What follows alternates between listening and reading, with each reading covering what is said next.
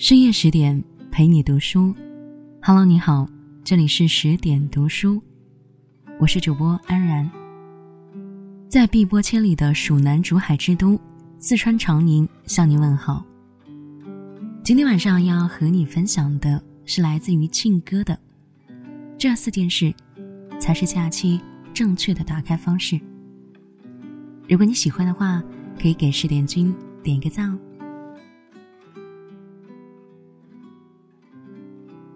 最近啊，很多学生放寒假了，工作的人也陆续休假，大包小包，开开心心的踏上了回家的征途。在微博上，有位网友晒出自己享受假期的几大好处，比如可以有一颗说不起就不起的头，一个说不起就不起的早晨，一个说不出门就不出门的白天，听起来真的好 freestyle，连空气也弥漫着假期的自由与慵懒。老实说，楼上网友所说的假期模式只适用于我放假的前两天。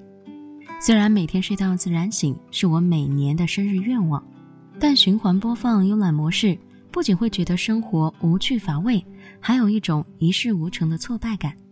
在我看来啊，假期不是放浪形骸的好日子，而恰恰是充实自己的好时光。那么，高质量的假期打开的方式应该是怎样的呢？咱们今天就来聊一聊。第一呢是假期养生才是最有心机的美颜术。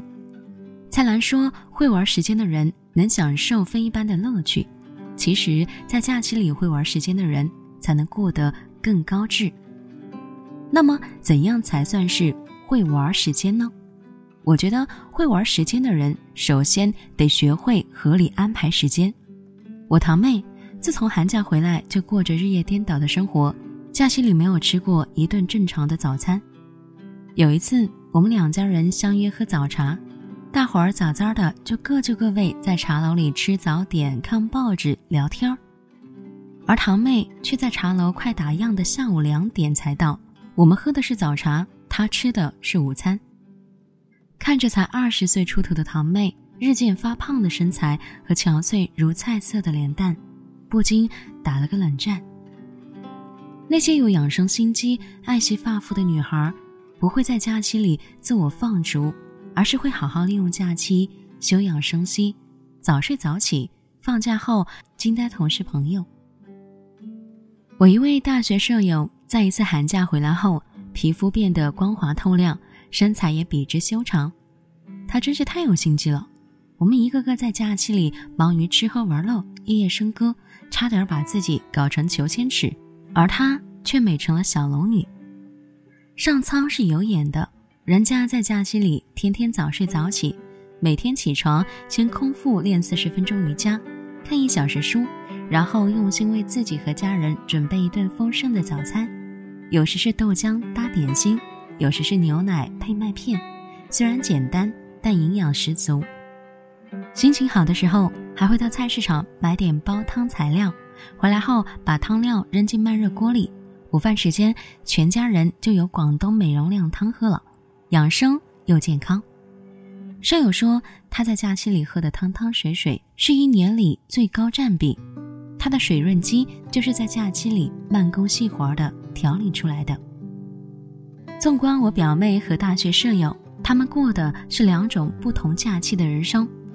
规律的早睡早起和日夜颠倒的人是活在两个不同世界的，就像白天不懂夜的黑一样，日夜颠倒的人永远理解不了早睡早起的人能够得到的好处有多爽。我们平日里朝九晚五的上班熬夜是不得已行为，但在假期里，我们不用看谁的脸色，我们就是时间的主人，假期才是调理身体、保养容颜、充实大脑的。最好契机呀。第二呢是假期读书是最高性价比的气质修炼法。最近翻看蒋方舟的微博，看到他更新了一条动态，说他要像囤年货一样囤春节要看的书，配图是一张他蹲在书房里的照片。我一直有追圆桌派，蒋方舟是常驻嘉宾，我很佩服他的见识和谈吐。就算在梁文道和马家辉等无人大咖面前，也一点不怯场，谈起话来有理有据有观点。他气场和事业的磨练，很大一部分来自于博览群书。其实，女人要有气质和格局，就要多读书，多读书，多读书，这是硬道理啊。很多姑娘说自己上班没有时间读书，那为何不趁假期读几本好书呢？放假前，我就在 Kindle 里囤了好几十本之前一直想看又没有时间看的好书，准备在家里慢慢享受。同事上一年春节期间深受董卿的诗词大会影响，在假期里买了好多唐诗宋词回家琢磨。以前我没觉得他有多少文学修养，反而有几分市井的俗气。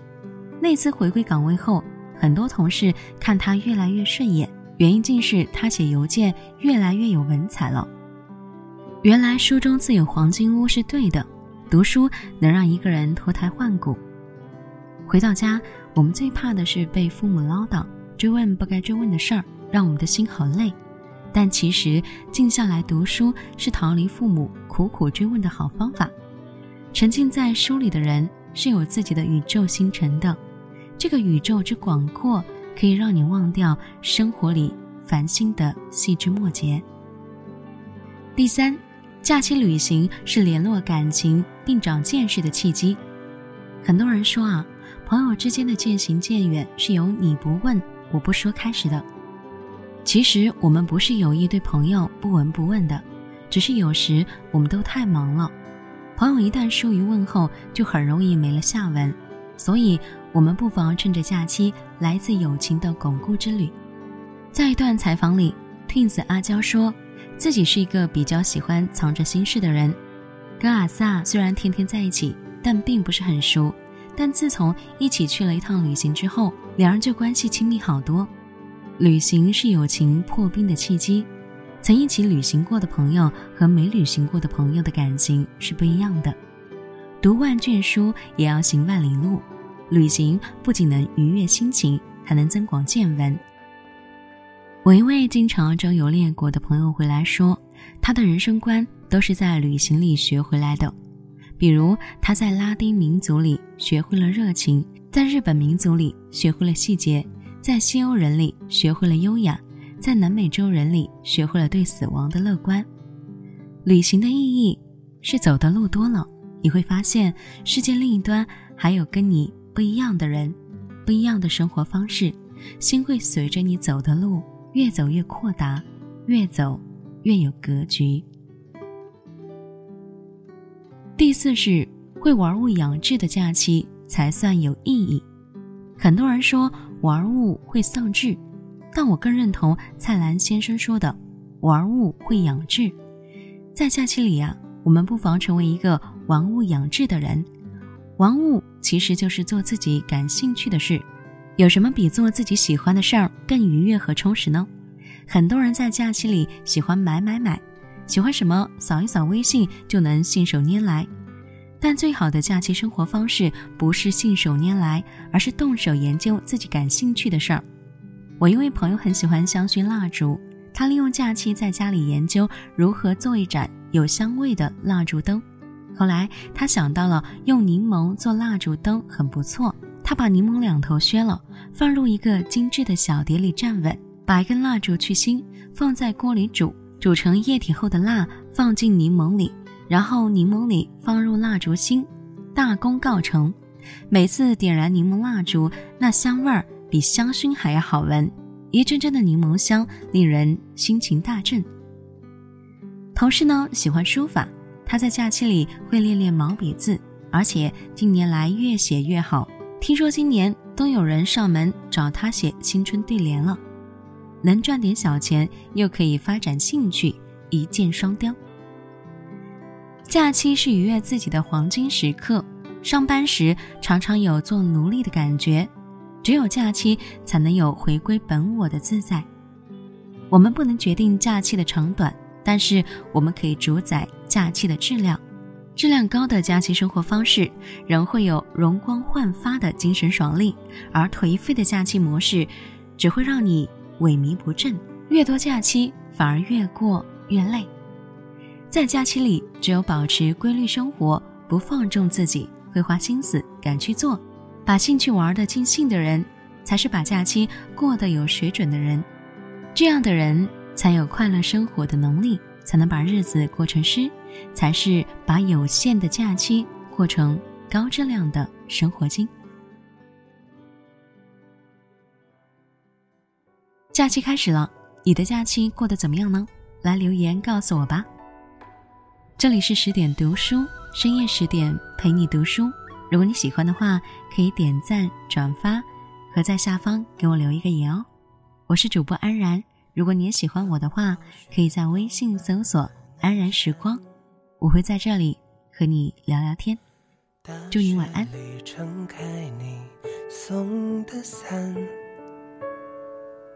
想起旧日里围炉取暖，聊到春风拂面的江南，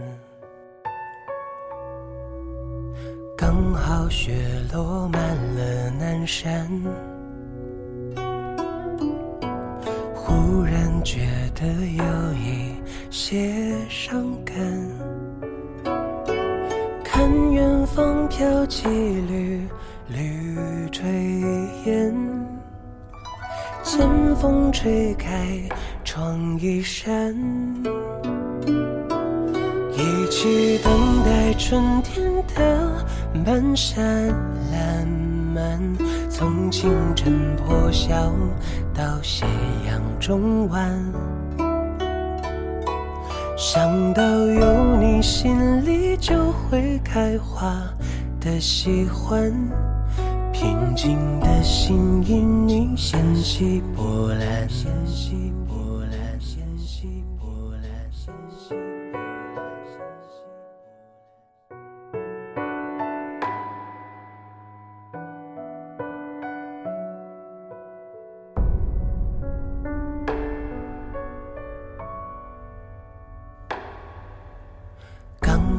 雪落满了南山，忽然觉得有一些伤感。看远方飘起缕缕炊烟，见风吹开窗一扇，一起等待春天。漫山烂漫，从清晨破晓到斜阳中晚。想到有你，心里就会开花的喜欢。平静的心因你掀起波澜。走过时光荏苒，留下岁月。流转，来生还想继续这份羁绊。想和你相逢在花开时节的江南，不想此刻雪落满了南山。